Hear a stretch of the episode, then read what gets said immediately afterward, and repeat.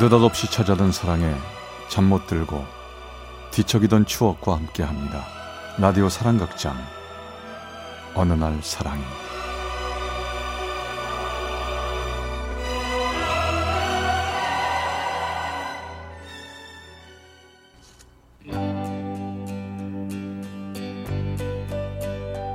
Sometimes love will bloom in the springtime.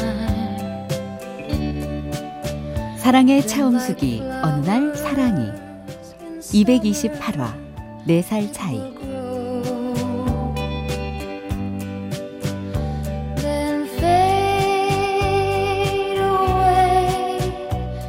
학교 다닐 때 성적도 좋고 성격도 좋았던 저는 교수님의 추천으로 졸업과 동시에 정유회사에 입사를 했습니다. 처음 입사해서 제가 한 일은 휘발유, 경유, 등유가 경북 지역에 있는 주유소에 잘 배달될 수 있도록 탱크로리 기사님들 배차 시간표를 짜는 일이었죠.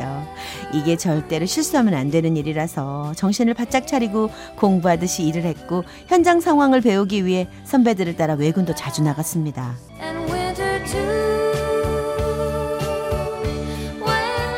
어서 오세요. 얼마치 넣어드릴까요? 외근을 돌다가 잠시 커피 한잔 할까 해서 가장 친하게 지내는 소장님의 주유소에 들어갔는데, 제가 본사 직원이라는 걸 모르는 아르바이트생이 다가와 기름을 넣어주려고 했습니다. 그 모습을 본 소장님이 옆에서 거들어주셨죠. 재은아, 그건 아주 귀한 손님이요. 잘 오세요. 우리 가게에서 제일 좋은 기름으로 넣어드려야 돼요. 알겠어? 귀한 손님이요? 네 박수영 씨 처음 보는 갑네. 본사 직원인데. 새로운 아르바이트생인가 봐요. 최재훈이라고. 군대 갈 때까지만 한다고 일한다고 들어오니 아르바이트생인데. 재훈이 네 인사 모으니 인사 안 드리고. 안녕하세요, 최재훈입니다. 그렇게 첫 인사를 나누고, 또 며칠 뒤 같이 외근 나간 선배가 주문 결제 확인차 그 주유소에 간다길래 같이 따라갔다가 다시 그 아르바이트생을 보게 됐죠. 안녕하세요. 이번엔 얼굴 기억하시네요. 그럼요. 귀한 손님인데 기억해야죠.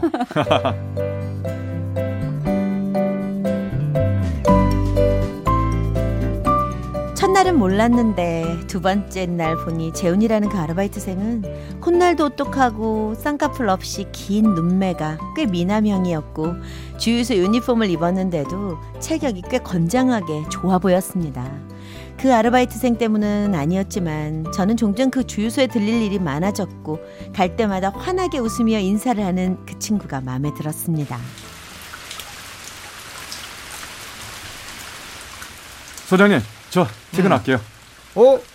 벌써 그래 시간이 됐나? 네. 근데 네 우산 없나? 괜찮아요. 뛰어가면 되는데요 뭐. 어디까지 가시는데요? 제가 가는 길에 내려다 드릴게요. 그러면 되겠다. 수영 씨가 야 좀 데려다 주이소. 네.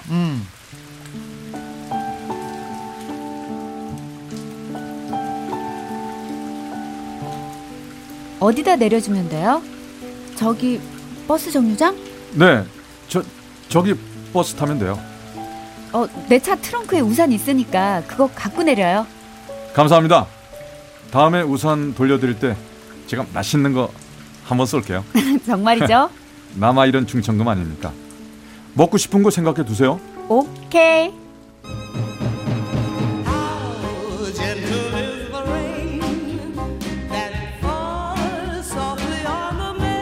저는 직장인이고 그 친구는 학생이라서 나이 차이가 꽤 많을 줄 알았는데, 그날 물어보니까 겨우 4살 차이였고, 우리 둘 다 성격이 활달한 편이라 스스럼 없이 친해질 수 있었습니다.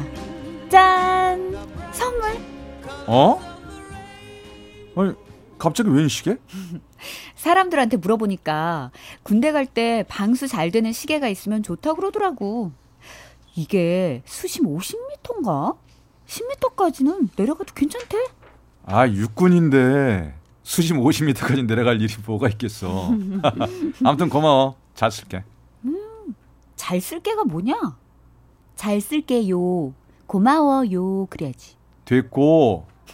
나 군대 가면 편지나 자주 보내. 심심할 때 읽을 테니까 길게 써서 보내야 돼. 야, 네가 뭔데 이래라 저래라 시키는 게 많어. 네가 뭔데라니. 그럼 나 군대 가면 연락 끊으려고 그랬어? 그런 거야? 단 한 번도 누나라고 부른 적 없던 재은이지만 그렇다고 확실하게 연인 관계로 발전하지도 않았어요. 술 먹고 가끔 손을 잡거나 얼굴을 쓰다듬은 정도가 우리 둘 사이 최고 애정 표현이었죠. 그렇게 재훈이는 군에 입대했고 저는 재훈이 희망대로 하루 걸러 한 번씩 장문의 편지를 보냈습니다. 재훈이가 첫 번째 휴가를 나왔을 때는 서울에 있는 놀이공원에 가서 시간을 보냈고 두 번째 휴가를 나왔을 때는 정동진에 가서 해돋이를 보며 돌아오던 버스 안에서 처음으로 뽀뽀도 했습니다.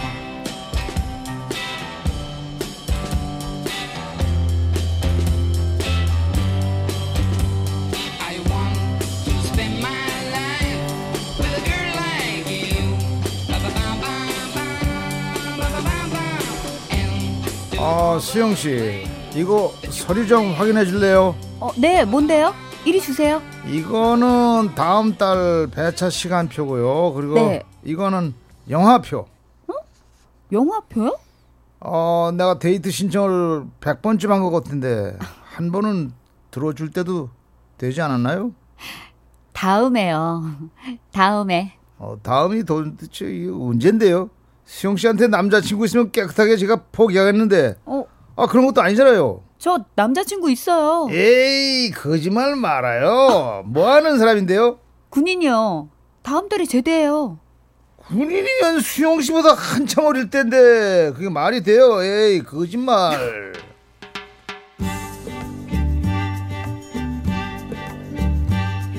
사무실에서 저를 따라다니는 남자도 있었고 부모님의 성화에 못 이겨서 재훈이 몰래 두세 번 맞선도 봤지만 제 마음에는 재훈이밖에 없었습니다. 누나와 동생에서 이제 막 연인으로 발전하면서 제 마음을 태우는 재훈이가 저는 너무 좋았으니까요. 제대 축하해. 건배. 건배. 이제 봄학기에 복학하는 거야? 아니야, 일단 학비부터 벌어야 해서 복학할 때까지 취직부터 하기로 했어. 뭐 아르바이트로는 돈을 모을 수가 없어서 요즘 계약직 직원으로 취직하려고 그래서 알아보는 중이야. 어휴, 재훈이 다 컸네. 그럼 다 컸지. 대한민국 예비역인데. 그래, 좋다. 너 제대하니까 마음이 진짜 편한 거 있지? 마음이 편하다니 다행이네. 근데 집에서 결혼하란 말 안 해? 시집 안 가? 결혼?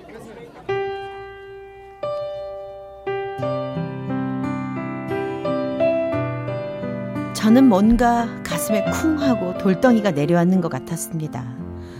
이제 제대도 했고 뭔가 본격적인 연인관계가 될 거라는 저의 기대와는 달리 결혼은 안 할 거냐고 물어보는 재훈이의 무심한 눈빛이 저를 무안하고 초라하게 만들었습니다.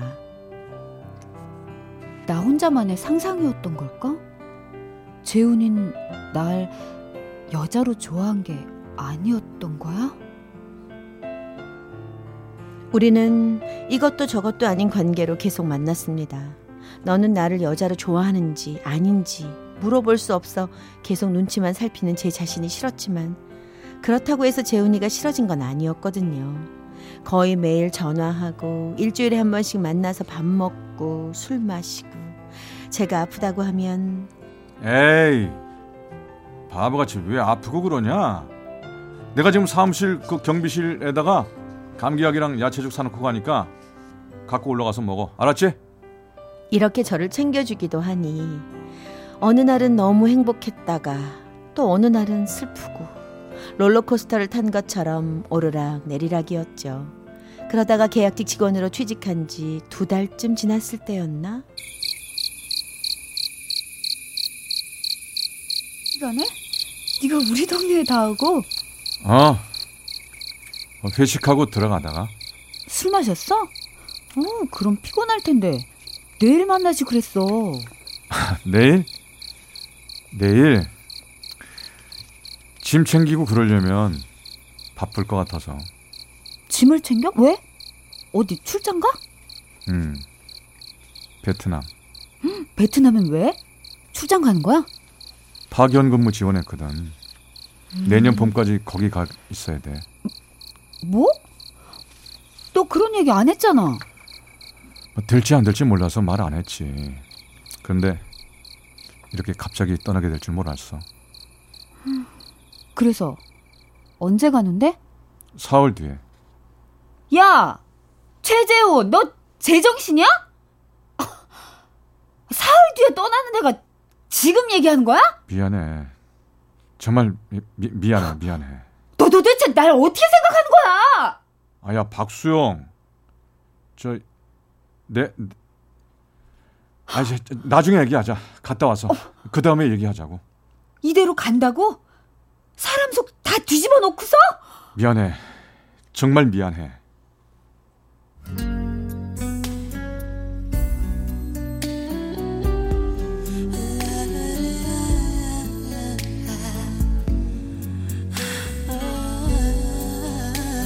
그는 그렇게 떠났습니다.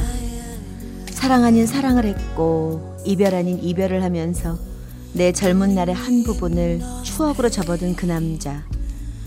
어느 노래 중에 이루어진 사랑만 사랑이겠느냐는 가사가 있더군요.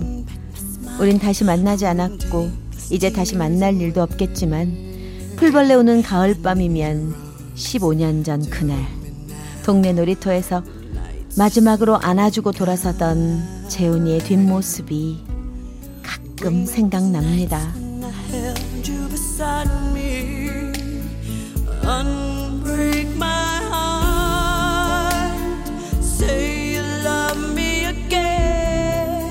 경기도 용인시 죽전동에서 박수영 씨가 보내주신 어느 날 사랑이 228화 4살 차이 편이었습니다.